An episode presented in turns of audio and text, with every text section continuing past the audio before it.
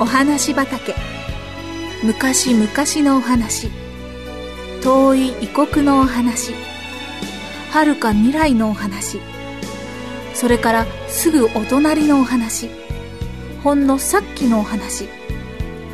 今日はあなたに届けます。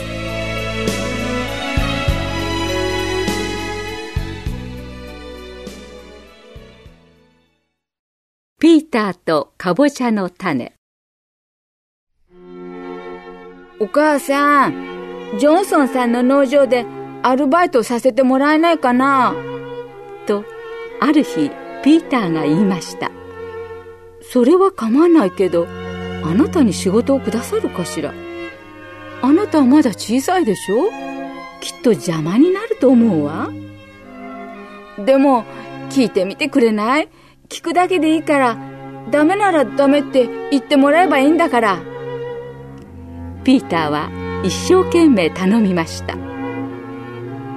ピーターがあまり熱心なのでお母さんはあくる日農場主のジョンソンさんに電話をしてピーターのアルバイトのことを頼みました。ジョンソンさんはしばらく考えていましたが夏休み中に一週間農場に泊まり込みで働いてもよい。午前中決められた仕事をしてくれたら給料を払うし、よく働いたら午後は遊びに行ってもよいと言ってくれました。農場主のジョンソンさんは上機嫌でピーターを迎え、すぐに家の周りの雑用を言いつけました。それから一週間の間、いろいろな仕事をしましたが、最後の日の朝、ジョンソンさんは、今日は特別な仕事をしてもらうつもりだ。と言いました。ピーター、今朝は本式に手伝ってもらいたいんだ。とても大事なことなんだが、できるかな？私の言う通りにしてさえくれればいいのだがね。はい、何ですか？できますとも、やらせてください。そうかい。じゃあ、私と一緒に来なさい。二人は、まず最初に裏庭に出ました。そこには、ジョンソンさんが用意した大きなバケツいっぱいのかぼちゃの種が置いてありました。それから種をまくばかりに準備された畑に出かけました。さあ、ごらん。これがかぼちゃの畑だ。はい。ピーターはおとなしく答えました。こんなに大きな畑を見たのは生まれて初めてでした。さて、それでは、このかぼちゃの種を、この畑に巻いてもらうことにしよう。丁寧に巻くんだよ。僕がですか？ピーターは思わず聞き返しました。そうだよ。君がだよ。まず最初の畝を歩いて行って、十歩行ったら軽く穴を掘って、種を三つ巻き、土をかぶせるんだ。十歩ごとに種を三つずつ巻いて、列の向こう端まで行ったら、次の列に移って戻っておいで。バケツが空になるまでやるんだよ。はい、わかりました。ピーターはとうとう本当の仕事をさせてもらえることになったので、嬉しくって体がブルッと震えました。やり方わかったかな？はい。一つの穴に種を三つずつ。穴と穴の間は10歩ずつです。そうそう、その調子。ジョンソンさんは日焼けした顔いっぱいに笑顔を浮かべてそう言うと「私はもう行くからね」「おおそうだ。仕事を済ませたら泳ぎに行ってもいいよ」と言ってくれましたはいわかりました。このくらいそんなに長くはかからないと思います。ピーターは胸を張って言いました。どうかな？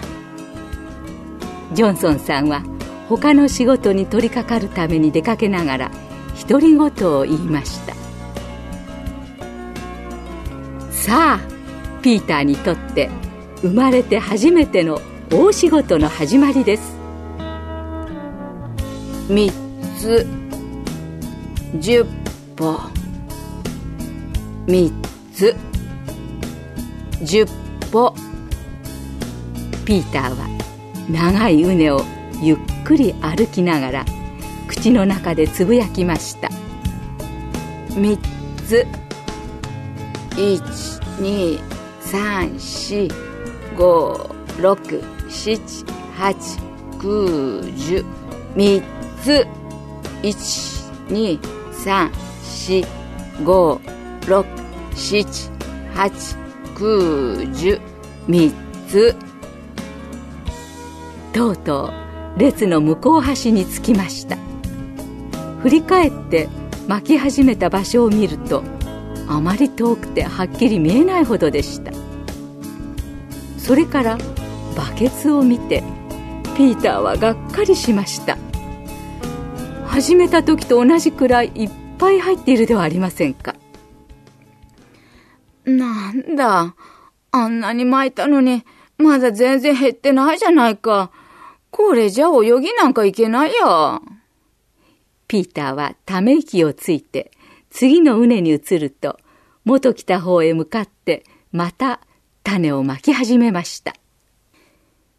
三つ、十歩、三つ、十歩。やっと二列目が終わりました。ピーターはもう一度バケツを見ました。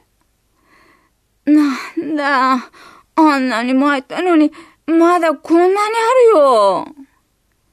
ピーターは泣きたくなりました。確かに種はいくらか減ってはいましたが、ほんのちょっぴりしか減っていませんでした。その日は暑い日だったので、ピーターはすっかり疲れてしまいました。ふとその時ピーターの頭に悪い考えがひらめいたのです。三つなどと言わずに一度に四つか五つの種をまいても構わないんじゃないかな。そうすりゃもっと早くバケツが空になるよ。それに土をかぶせてしまえばわかりゃしないさ。ピーターはしばらく迷っていましたが、とうとう、まく種を増やす決心をしてしまいました。今度は、5つ、10歩、5つ、10歩です。やっと3列目の端まで来ました。そして、元来た方へ戻って4列目を巻き終えました。でも、情けないことに、バケツの種は相変わらずいっぱいで、大して減ってるようには思えませんでした。くたびれてがっかりしてしまったピーターは、畑の脇に座り込んでしまいました。僕にこんな大仕事をさせるなんて無茶だよ。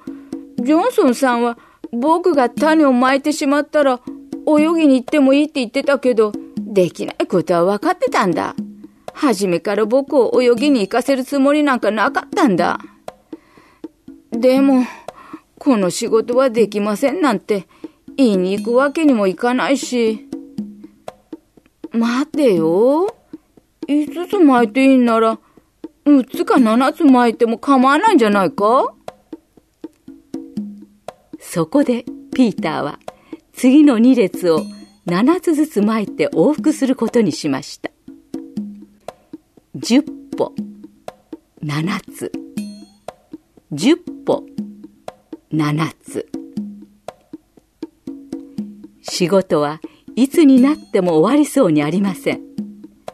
一つの穴に7つの種をまいてもバケツは一向に空になりませんでした。構うもんか。とにかくこのバケツを空にして泳ぎに行こう。よーし。今度は一回に一つかみずつだ。ピーターは疲れてイライラしながらもう一度歩き出しました。今度は10歩。一つかみ。10歩。一つかみです。もちろん、バケツはすぐに空になりました。ああ、やっと終わったよピーターはバケツをひっくり返すと大きく背伸びをしました。そして急いで部屋に帰って着替え、泳ぎに出かけました。ところが、どういうわけか泳いでいても少しも面白くないのです。今まで経験したこともないおかしな落ち着かない気持ちになるのです。それが何なのか、どうしてそうなのか、ピーターには説明できませんでした。でも、どうしてもそうなってしまうのです。後でジョンソンさんがピーターを呼んで仕事を済ませたかどうか尋ねました。はい、全部巻き終わりました。ピーターはジョンソンさんの顔を見ないようにして答えました。ご苦労さん。と、ジョンソンさんに言われても、ピーターはいつもの半分も嬉しくありませんでした。その夜、ピーターは家に帰りました。お母さんに、仕事はどうだった？楽しかった？と聞かれて、うん、まあね、と答えましたが、心の中ではどうもうまくいかなかったような気がしてなりませんでした。かぼちゃの種のことが頭から離れないのです。その時です。突然ピーターはやがてかぼちゃの種が全部芽を出して生えてくることに気がついたのです。その時までそんなことは考えてもみませんでした。もちろん種は芽を出し生えてくるに決まっています。何だってあの時こんなことに気がつかなかったのでしょう。体中がカッとほてったりすっと寒くなったりしました。ピーターはじっとして折れなくなってベッドのそばにひざまずいて「神様どうぞ余分な種を全部ダメにして生えてこないようにしてください」とお願いしました。でもピーターがどんなにお祈りしても祈っている時でさえ種は育っていたのです。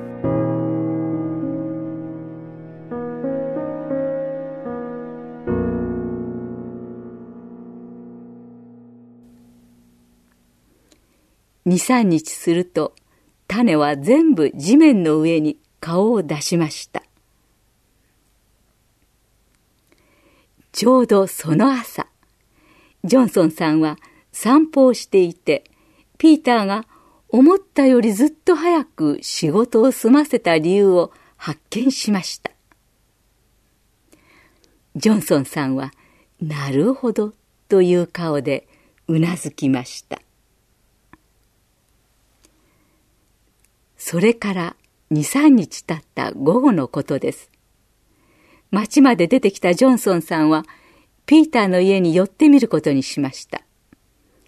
車を止めて、ピーターの家に入ろうとしたとき、ちょうどピーターが遊びに出ようと、家から飛び出してきたところでした。あピーターは家の前にジョンソンさんがいるのを見て、びっくりして立ち止まりました。そして、なぜ家に寄ったかもわかりました。ピーターの目には、ジョンソンさんの顔が何百本ものかぼちゃの苗のお化けのように見えました。今までピーターの心の中にあった悪いことをしたという後悔の思いが一度にこみ上げてきて、ピーターの目に涙が溢れてきました。おじさん、ごめんなさい。僕。あとは言葉になりませんでした。ジョンソンさんは、ピーターが自分のしたことをどんなに後悔しているかがよくわかりました。ジョンソンさんは優しくピーターの肩を抱いて言いました。ピーター、男の子だろう。泣くのはおやめ。君は今度のことで良い勉強をしたんだ。まいた種は必ず生えてくるのだということを大きくなっても忘れないようにね。ジョンソンさんは許しの印にピーターの肩をぎゅっと一回強く抱いてあげましたピーターはどんなに嬉しかったことでしょう。今すぐにでも農場へ行ってもう一度種をまき直したいと思いました。そして大きくなってからも二度とこういうことはしないようにしようと決心しました。